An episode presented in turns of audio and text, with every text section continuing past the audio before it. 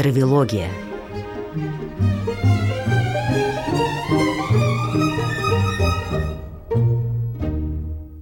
Вы слушаете очередной выпуск программы «Травилогия». Я Наталья Костицына и мой собеседник, научный руководитель Центра исследований модернизации Европейского университета, публицист, экономист Дмитрий Травин. Дима, привет.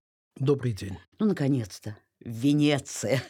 Слушай, перефразируя строки, как «много в этом звуке для сердца русского слилось». Да, ну, не знаю, для всех ли сердец здесь много слилось, но для меня, конечно, это самый любимый город Италии. Он самый необычный, самый романтический, но в то же время и очень ценный с художественной точки зрения. По нему можно бесконечно бродить, и мне даже больше нравилось всегда бродить по Венеции, чем по Флоренции. Во Флоренции есть несколько ключевых музеев из которых в один попасть очень сложно. Ну, сейчас, правда, с электронным бронированием билетов ситуация изменилась, но это тоже, на мой взгляд, то еще удовольствие заранее бронировать билеты, ставить себя в зависимость от заранее спланированного путешествия, когда ты не можешь свободно гулять по городу и зайти посмотреть на любимые картины. Ну, в общем, в один музей сложно попасть, в другой проще, но тоже надо выстаивать большие очереди, если заранее не озаботился. В третий попасть э, довольно просто.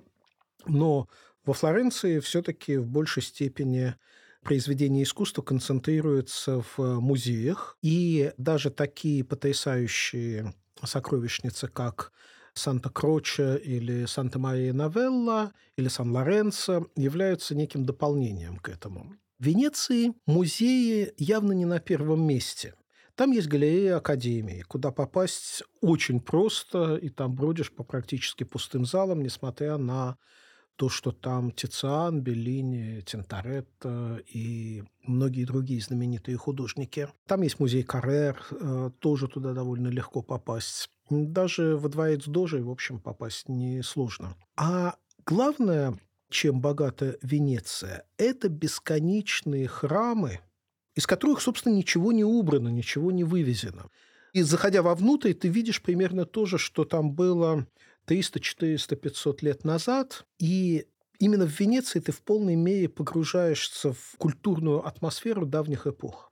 В Венеции даже есть своеобразные абонементы, которые помогают э, все это осматривать. Есть специальный абонемент. Ну, не знаю, вот как сейчас, но в то время, когда я последний раз там был, все это так и работало. Абонемент на посещение 16 ключевых храмов. Стоит этот абонемент очень дешево в сравнении с тем, как если покупать билет в каждый из этих 16 храмов. То есть ты сразу покупаешь на 16 храмов, но это же не в один день нужно все их посетить. А, естественно, если человек поехал на один день в Венецию, то это делать бессмысленно. Но если поехал на несколько дней, то именно так имеет смысл поступать. Эти абонементы действуют очень долго, даже не на пять дней, не на неделю.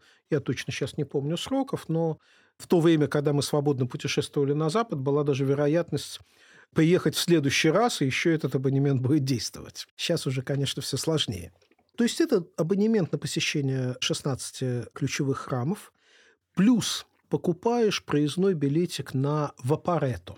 Вапарето – это практически единственный общественный транспорт, который существует в Венеции. Я напомню, что в Венеции улицы не проезжие. Весь обычный транспорт, который приезжает в Венецию, заезжает туда с материка по Большой дамбе там же большая площадь, и там все останавливается. Там парковка, кто может парковаться, там останавливаются автобусы, которые приходят в Венецию, и дальше они не идут, они уже потом обратно едут на материк. Либо ты поездом на Санта-Лючия. Да, а вокзал, вокзал Санта-Лючия тоже в двух же шагах от этой э, площади, где автомобильный транспорт, и все по одной дамбе приезжают. А дальше по Венеции единственный транспорт – это Вапаретто. Это речной трамвайчик, или применительно к Венеции, наверное, как канальный такой трамвайчик, по каналам он ходит. Есть ряд маршрутов, которые ходят как по большому каналу, так и по отдельным каналам, более мелким. Но далеко не в каждый канал заходят, потому что большая часть венецианских каналов настолько узкие, с настолько низкими мостами, что там даже вапорета не пройдет, там только на частных лодочках или на гондолах можно проходить. Ну, либо ты идешь вдоль э, фасадов домов. Да, либо идешь вдоль фасадов домов. Так вот, значит, эти вапорета ходят по основным каналам и вокруг э, Венеции по самым большим каналам и даже по лагуне. И вот покупаешь еще проездной на вапорета. Ну, это как вот там в наших э, российских городах проездной на все виды транспорта. Ну, если бы были у нас, ходили бы вот эти водные трамвайчики, да, по Неве реке, по а Фонтанке, а то вот что-то это... типа этого. У нас это не имеет такого смысла. Во-первых, потому что зимой все замерзает, и это только на часть года.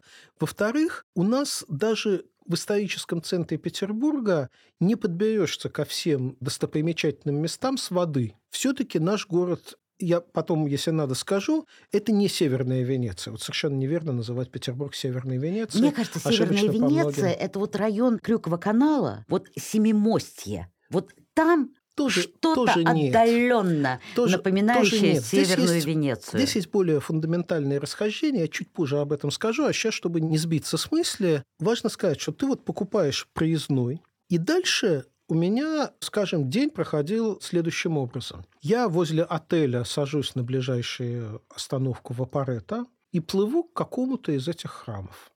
Выхожу, захожу по абонементу, осматриваю – Выхожу, снова сажусь на вапорета, плыву к следующему.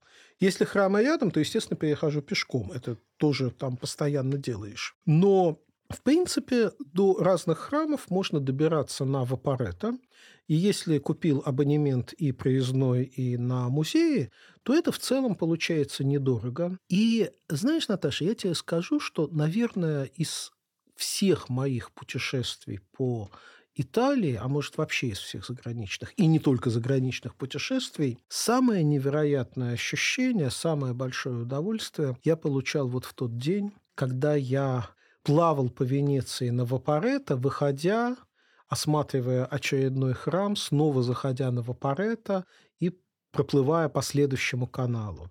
Это, я из-за это этого Вапоретто, я тебе объясню, я из-за этого Вапоретто ждала своих друзей в аэропорту Венеции более полутора часов. Я прилетела ночным, ну это было давно, угу. да, ночным самолетом из Петербурга через Франкфурт э, пересадка. Вышла, тогда еще не были так развиты мобильные телефоны, Поэтому я знала, что меня встретят друзья. Я выхожу, жду, уже все разъехались да, меня никто не встречает. Поэтому в ночи стою, что делать? Никому не позвонить. Потом, когда в результате уже через дамбу приехали за мной друзья на такси, выяснилось, что они как раз вот ловили этот вапоретто, он был последним, который шел в аэропорт, и подъехал под, ну как подъехал, причалил, подплыл, да, причалил, подплыл, да. причалил вот этот вот дивный венецианский морячок. Итак, аэропорто, аэропорто. Э, пока кто там и э, мои друзья соображали, он так, а, махнул рукой и мимо пролетел. Так что...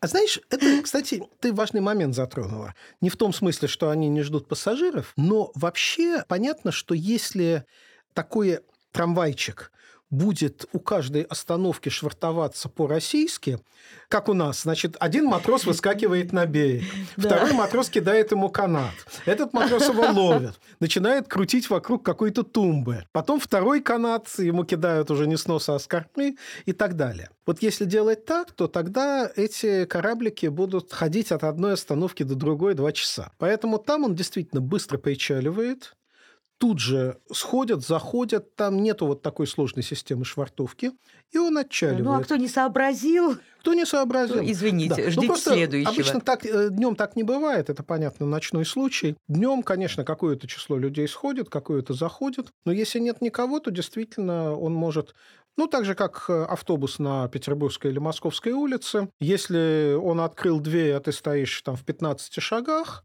то он может тут же дверь закрыть, и ты не успеешь э, дойти. Надо сразу заходить, если на остановке Ну или как наш трамвай, нет. я вспоминаю, что именно петербургский трамвай никогда никого не ждет в отличие от того же самого московского трамвая. Ну, по крайней мере, так укоренилось в свое время. Может быть, сейчас это и изменилось уже. Сейчас у нас по-другому. Вот когда у нас были маршрутки, о трамваях не говорю, на них я редко езжу. Когда были маршрутки, когда водители были заинтересованы в выручке, они всегда ждали.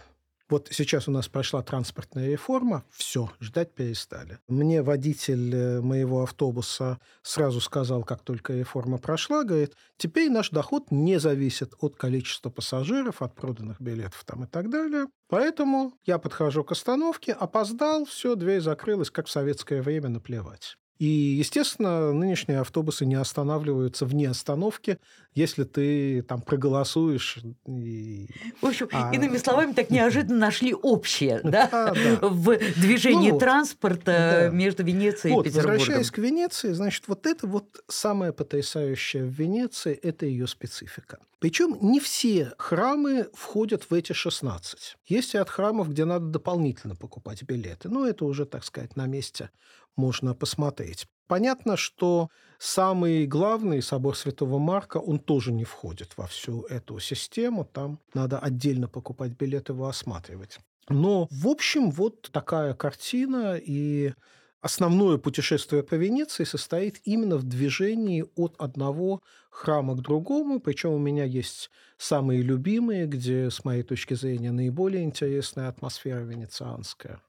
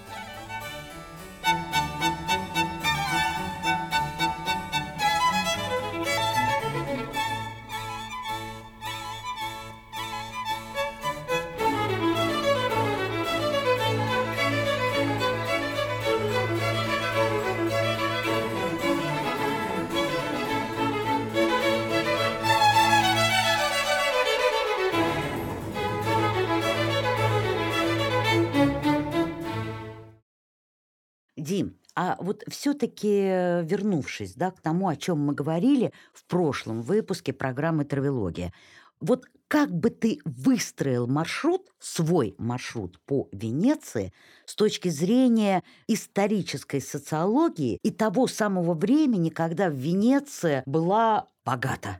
Богата и возвышалась, да, и могла над городами, ну, тогда еще не существующей Италии, да, не объединенной Италии, того времени, когда она могла конкурировать и с Флоренцией, и с Пизой, и с той же самой Генуей, о которой мы говорили в прошлый раз. Ну, я некоторые общие вещи могу здесь действительно сказать, но, конечно, если человек приезжает в Венецию, там много зависит от текущих обстоятельств. Ну, первый, самый любопытный и самый в то же время сложный момент. Я это для себя почувствовал несколько неожиданно, и, так сказать, от бедности это произошло. Первый раз, когда я приехал в Венецию, я не стал останавливаться в отеле в самой Венеции, потому что отели в Венеции, конечно, дороже, особенно если в сезон. Даже самые дешевые, они, в общем, бьют по карману.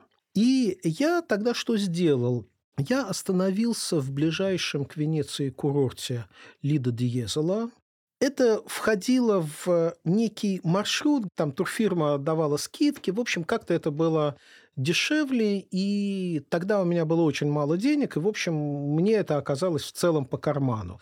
Лететь с группой на самолете, летели мы тогда вообще до Римени, от Римени нас везли на автобусе, поселили в совсем дешевом отеле в Лидо Диезела, и, в общем, вот это вот получалось дешевле все.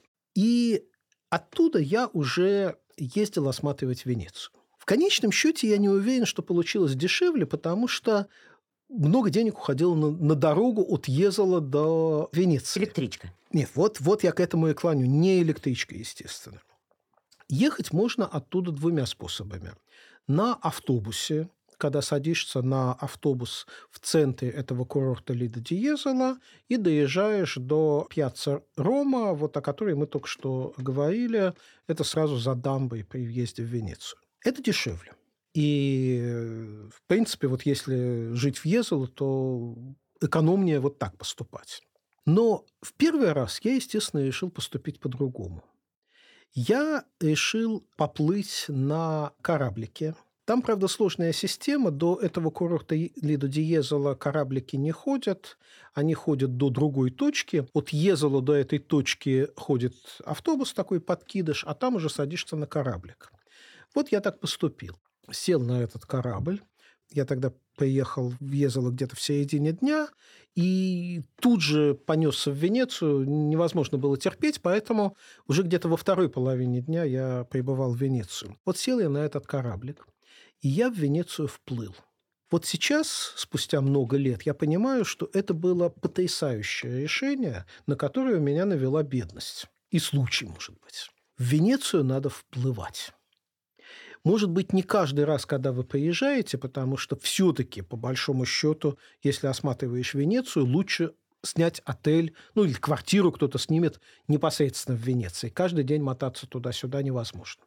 Да, и потом, если ты все-таки живешь не в Венеции, то на автобусе дешевле гораздо будет. Но первый раз я вплыл в Венецию на корабле, и это вот как раз и с точки зрения исторической социологии. И почувствовал себя? Конечно. Я проникал в Венецию именно так, как туда проникали все путешественники, все купцы тех давних времен.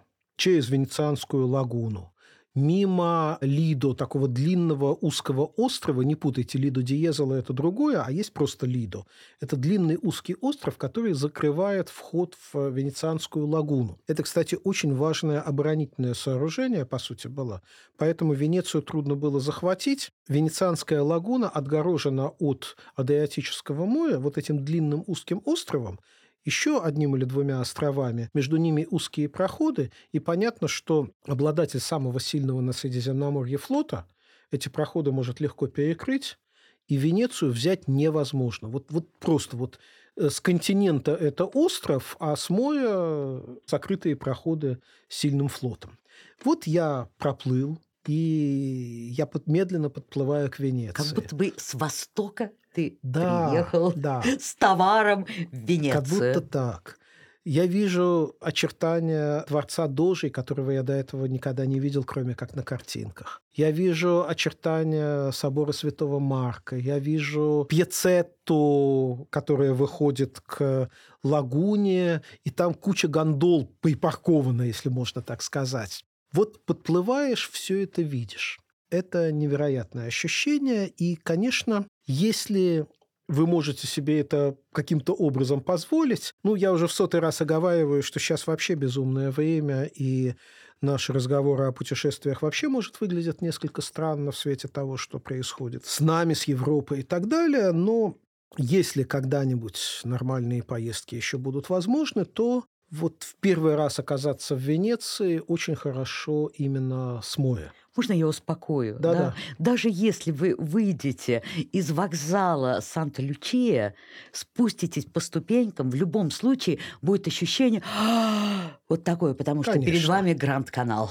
Конечно, конечно. Но я все-таки опять, опять же ложку дегтя здесь добавлю. Когда мы приплываем со стороны Венецианской лагуны, мы оказываемся сразу в сердце Венеции – площадь Святого Марка, Пьецетта, собор, дворец Дожей, основные музеи и так далее. А когда мы приезжаем с другой стороны, мы оказываемся на бедной окраине Венеции, в районе Канареджа, так называемом, который в свое время вот именно был такой бедной окраиной. Я, кстати, Канареджа безумно люблю. И потом, когда я жил в Он гостиницах, район, да. да, когда я жил в гостиницах, я останавливался именно в той части, в гостиницах, которые были относительно недороги, в том числе потому, что они в Канареджо, а не в районе Сан-Марко. Но гулять там, конечно, очень интересно. Так вот, сердце Венеции, вот я сказал где, и здорово туда приплываешь. Как осматривать?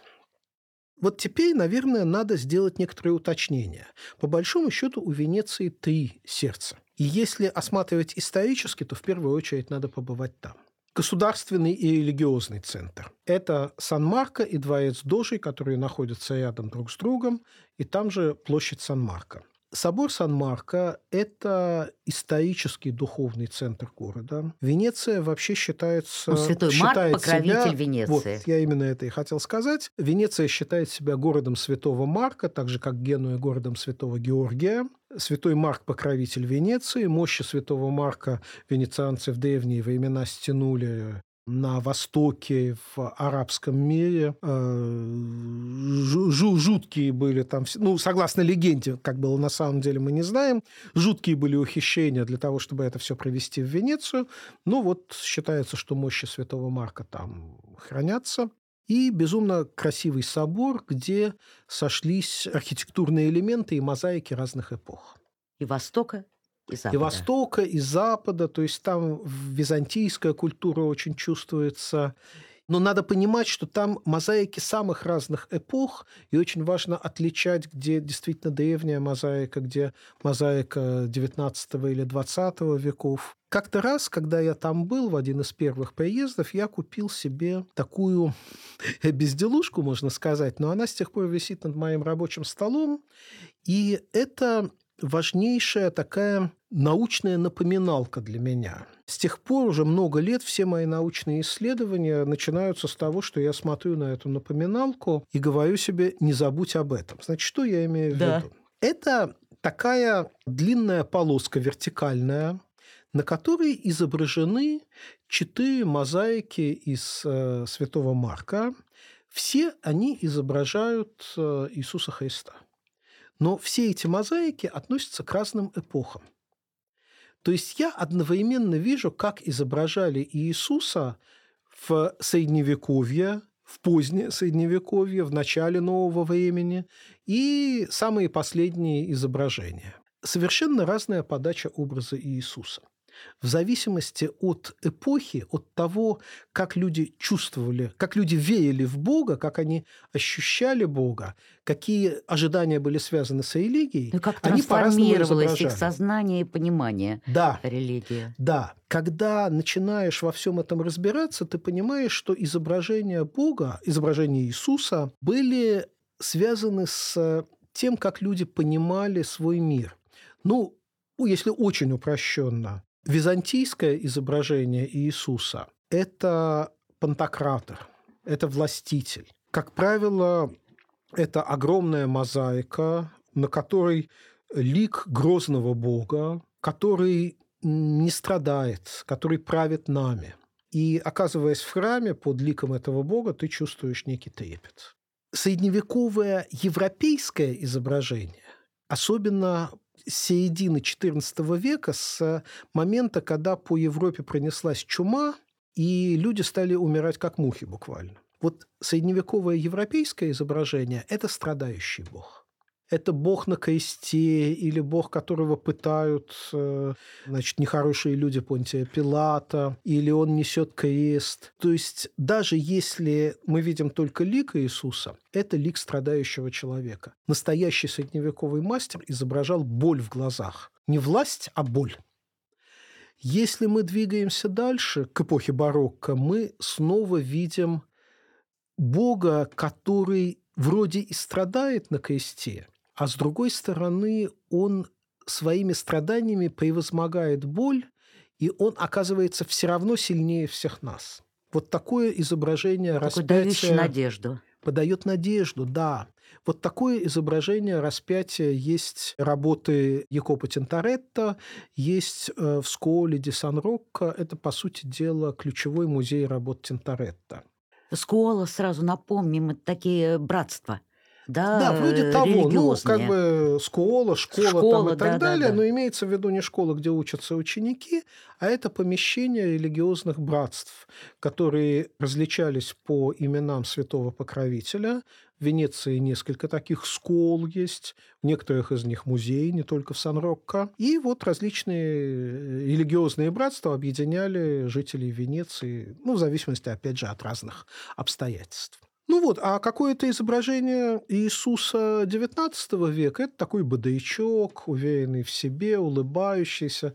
Там, заходите ко мне в церковь, всем вам будем рады. Ну, что-то вот в таком духе. Не хочу оскорбить никаких верующих, не дай бог. Э, вот я все это глубоко почитаю, уважаю. Но различия изображений здесь надо понимать. И вот у меня над рабочим столом висит несколько таких изображений, и я каждый рабочий день на них смотрю, и я себе говорю, Дима, помни о том, что когда ты пишешь историко-социологическую работу о людях прошлых веков, помни, что они видели мир совсем не так, как видим мы. Надо попытаться вжиться в их сознание для того, чтобы правильно понять, что было важно, что не важно. Почему они решали свои проблемы так, а не иначе. Вот эта напоминалка много лет висит над моим рабочим столом, и можно сказать, что все мои ключевые книги там, ключевая работа «Почему Россия отстала», которая вышла год назад. Вот все эти мои ключевые книги пронизаны вот этим ощущением. Дима, если вжиться да, в состояние венецианцев эпохи расцвета, то есть государственные центры и религиозные центры, если мы выстраиваем маршрут, это Сан-Марко. Это Сан-Марко и дворец Дожи. То есть рядом с религиозным центром административный центр, где находится Дож, где там залы заседания Совета и так далее. Там тоже много интереснейших памятников живописи. Это тоже надо обязательно посмотреть. Там ключевые работы Тинторетто наряду с э, Сколой, Ди Сан-Рокко. Вот это все надо смотреть. Это, значит, вот первый центр духовно-государственный.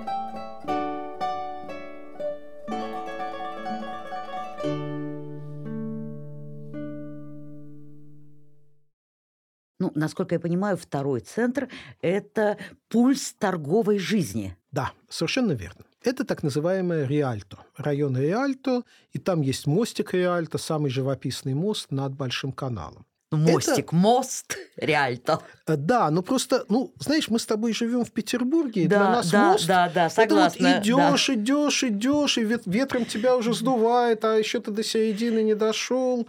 Вот. А в Венеции даже над Большим каналом мосты очень маленькие и их перескочить можно очень быстро. Значит, этот район Риальто – это район, где концентрировалась торговля.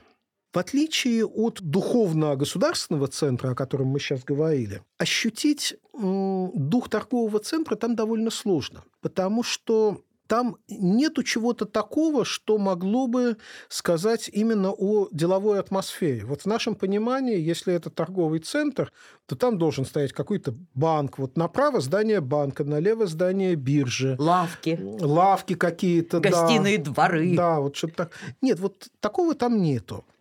Там есть небольшой э, храм, возле которого начиналась средневековая торговля, но вы даже не видите каких-то признаков этого на площади. А на другой стороне канала, вот если перейти по этому мостику Иальто, там находится это знаменитая Фандако Тедески, немецкий двор, куда приезжали в огромном количестве ну, он немецкий даже скорее в нашем понимании слова «немец», это вот все, кто из-за Альп приезжали, они немцы в широком смысле этого слова, вот они там селились. Ну, в общем, конечно, этнически это действительно были немцы, если у нас на Руси под словом «немец» могли, скажем, запросто и шведов понимать.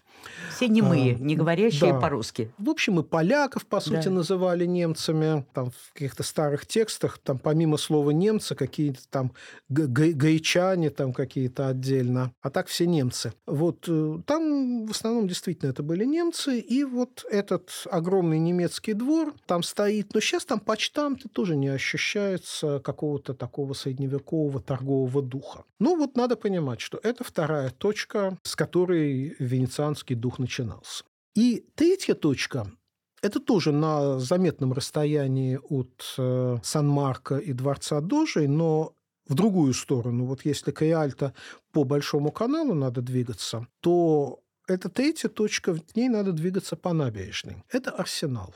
Это... И, увы, туда редкий человек заходит, изобретает. Да, внутрь туда просто так. Да, значит, во-первых, редкий доходит вообще до него, потому что это уже ну, не совсем окраина, но, в общем, это не центр туристических потоков. А потом э, это военно-государственный объект до сих пор, туда внутрь просто так нельзя зайти. Но снаружи все это можно осмотреть. Арсенал – это самое крупное предприятие позднего Средневековья и начала нового времени в Европе. В Европе много было самого разного бизнеса, но так, чтобы вот в одном предприятии было все собрано, ничего сопоставимого с арсеналом нет ни в других итальянских городах, ни во Франции, ни в Англии, ни в Германии. Причем даже... В чем суть? То есть это не только судоверфь. Это судоверфь. Да? Плюс еще и э, ремонт да, конечно. Судост... Э, да. Судов. И судостроение, и ремонт судов, э, конечно. Но э, Дело в том, что в Венеции все это собрано было на одном предприятии, которое фактически являлось государственным.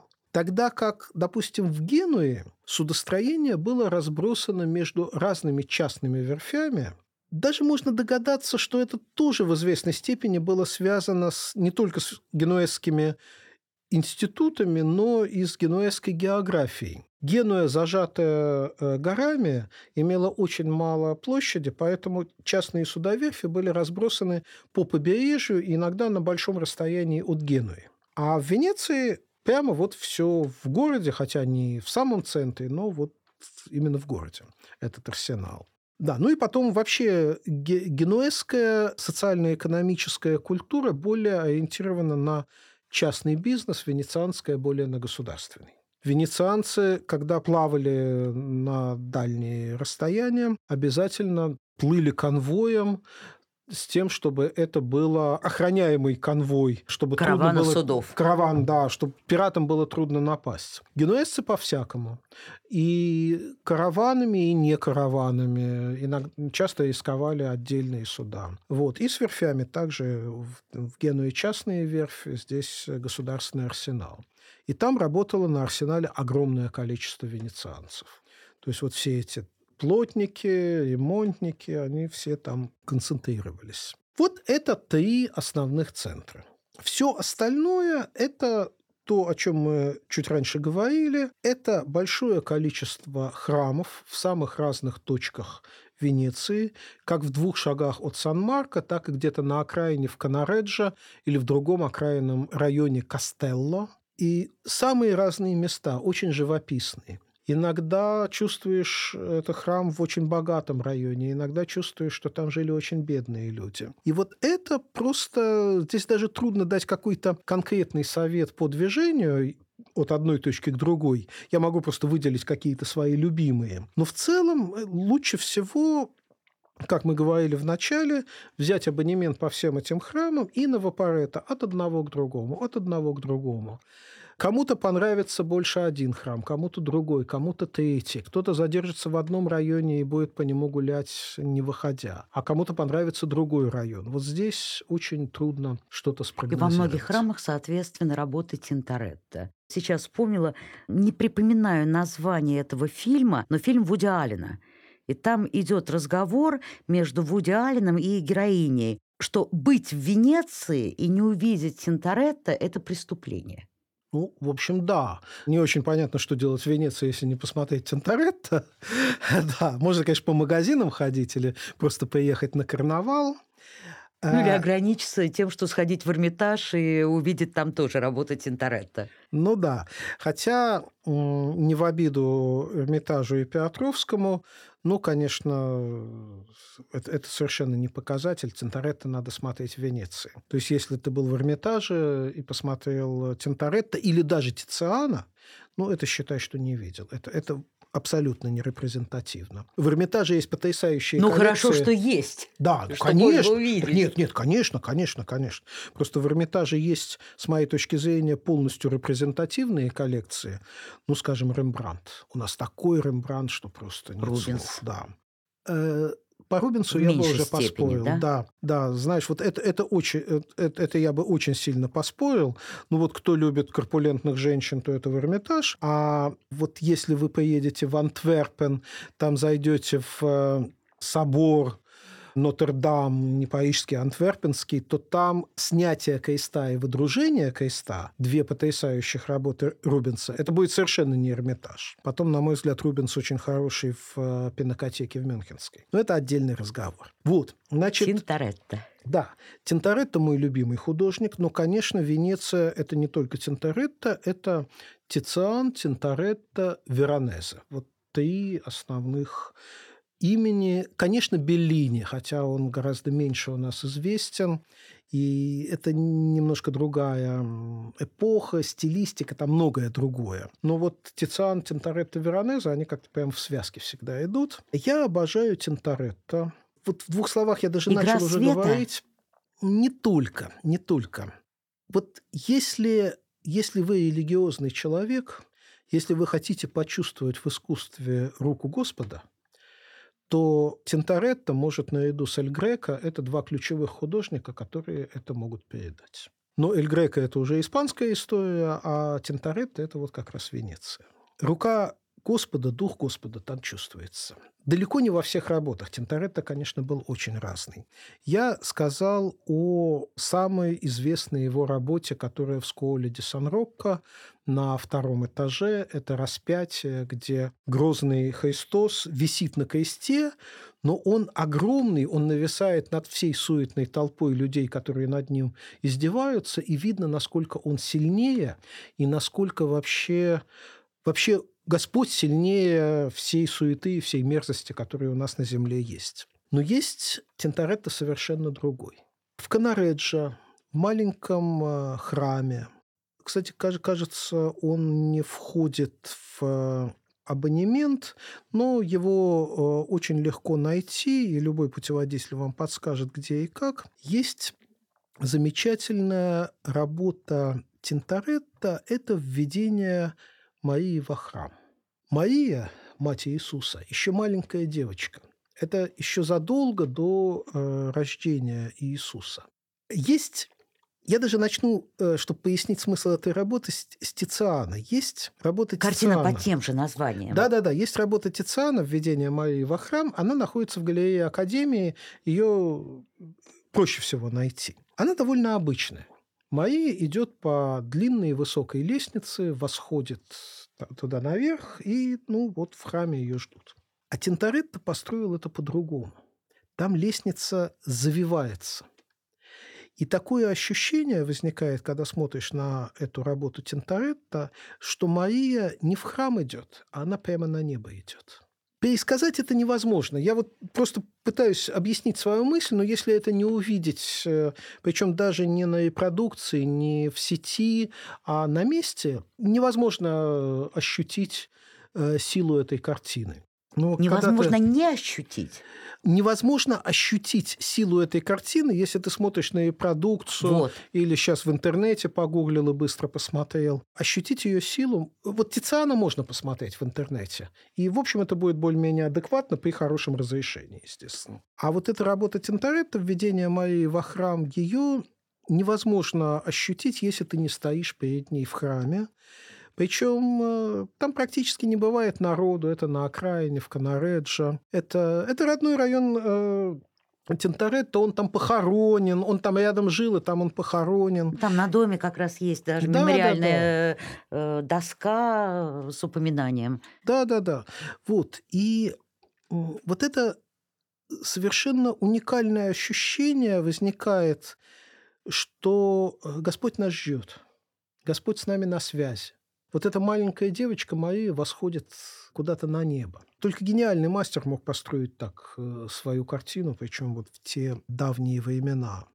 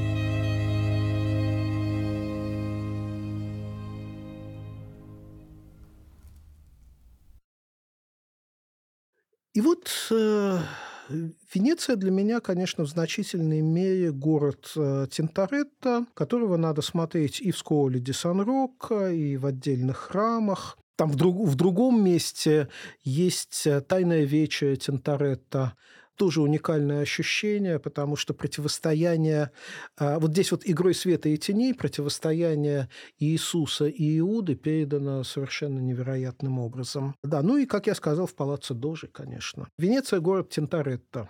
Тициана можно в разных местах смотреть. Тициан написал очень много картин, они в самых разных музеях, не только в Эрмитаже, в самых разных музеях мира. Тинторетто, как бы он ни проникал в разные музеи, настоящий Тинторетто именно в э, Венеции. Ну и как я, я один раз только была. Я понимаю, да, что этого настолько недостаточно. Тем более, что каждый, кто приезжает в Венецию, для кого-то это Венеция Тинторетто. Да? Потому что ты говоришь, это должно выходить, в общем-то, на первый план. Для кого-то Готци, для кого-то Гальдони. Кто-то увидит того же самого Палладио и вспомнит о Петербурге, Да, да, о том же самом Джаково Кваренге, который Да, да, да. подписывался «Тень Палладио», да, который понятно нам э, в городе классицизма. Для кого-то да тоже вспомнить того же самого Томаса Мана со смертью в Венеции. Да, да. Кстати, о Томасе Мане. Это тоже вещь, которую очень трудно передать.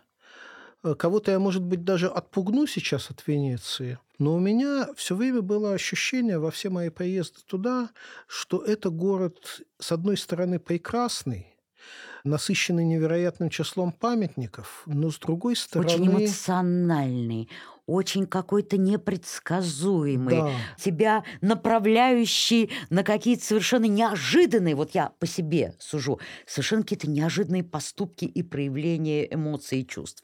Да, и в то же время это город, в котором близость э, смерти ощущается больше, чем в других местах. Я вот боюсь в эти темы заходить, потому что Знаешь, это все сказала, очень знаешь, индивидуально. бренности. Вот, э, Бренности, бренности. да. Это все очень индивидуально. Все очень зависит от настроения, в котором ты туда попадаешь. Конечно, конечно. Но я просто поясню, почему мы вспомнили это в связи с Томасом Маном. Великий немецкий писатель, лауреат Нобелевской премии Томас Ман, помимо своих выдающихся романов, Буденброки, за которые он Нобелевку получил, или там «Доктор Фаустус», он написал несколько новелл, в том числе есть новелла «Смерть в Венеции».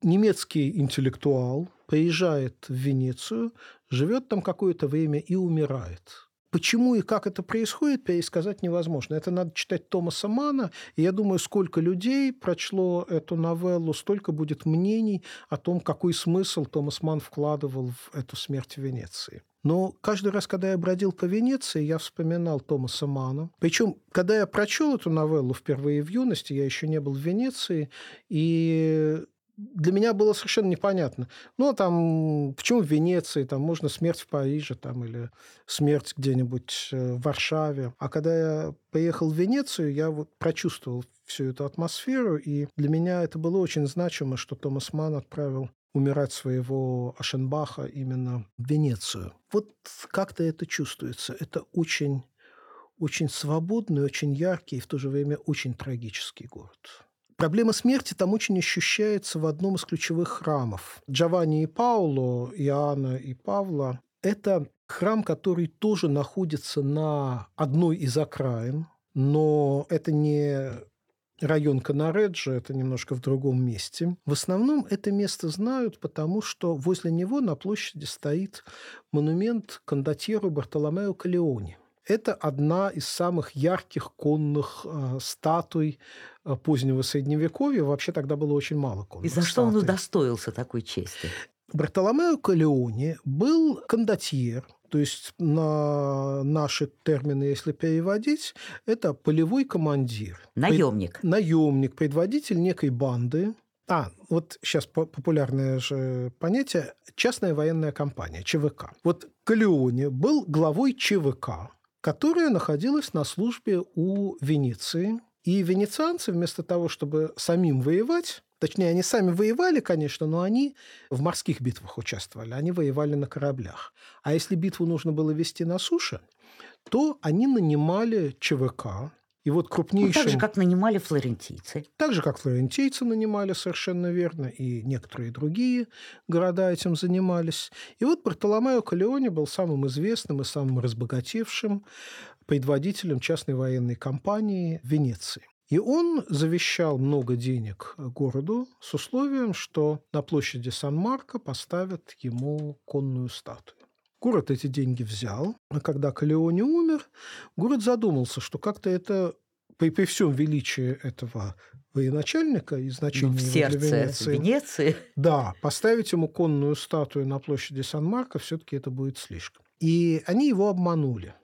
Они поставили ему эту конную статую работы Андреа Вероккио, выдающегося скульптора, учителя Леонардо да Винчи. Они поставили эту конную статую возле вот этого храма Джованни и Пауло. Там был предлог, что там скола ди Сан-Марко, то есть э, так вот очень натянутый предлог. Э, ну, в общем, по большому счету обманули его. И вот эта статуя там стоит, туристы туда очень любят ходить, потому что это очень раскрученный памятник, всем известный. А кроме того, конечно, надо зайти в сам этот храм. Там усыпальница дожей. Там спит вечным сном большое число венецианских дожей. Не все там спят, потому что дожей на протяжении венецианской истории было много. Они в разных храмах есть. Но там вот самая такая насыщенная насыщ... насыщенная надгробиями, не хочу сказать, э, там, покойниками, усыпальница. И как-то раз, когда я был в Венеции зимой, я туда пришел уже под закрытие, я был единственный, там был сумрак, там почти не зажигали света. И вот это впечатление тоже не передашь никаким радио, никаким подкастом, когда ты бродишь посреди вот этих надгробий, которые Мраморных. по мраморных, да, которым по, по несколько сот лет, э, и каждый связан с целой эпохой в истории Венеции. На них написаны имена знаменитых венецианских фамилий, о которых ты столько читал в разных книгах. Ну, в общем, вся Венеция такая. В какой храм не зайдешь, там всюду вот этот особый дух. Где-то радостный, где-то грустный, но особый венецианский дух. Ну, в любом случае, если кому-то удастся да, в нынешних условиях попасть сюда, то просто, что называется, хочется пожелать да, и позавидовать тому, что вы откроете для себя свою Венецию. И, возможно, то, о чем сегодня рассказывал в программе «Травелогия», в цикле программ «Травелогия» Дмитрий Травин, э, вам в этом поможет. Я сам, конечно, хотел бы в своей жизни еще хотя бы раз побывать в Венеции. Это вот такая мечта. Наверное, именно в Венеции, а не в каком-то другом городе. Тим, хотя давай бы, помечтаем, хотя бы потому раз. что я тоже мечтаю еще раз оказаться в Венеции. Дмитрий Травин, публицист, экономист, научный руководитель Центра исследований и модернизации Европейского университета и я, Наталья Костицына, были сегодня в очередном выпуске программы «Травелогия». Всего доброго.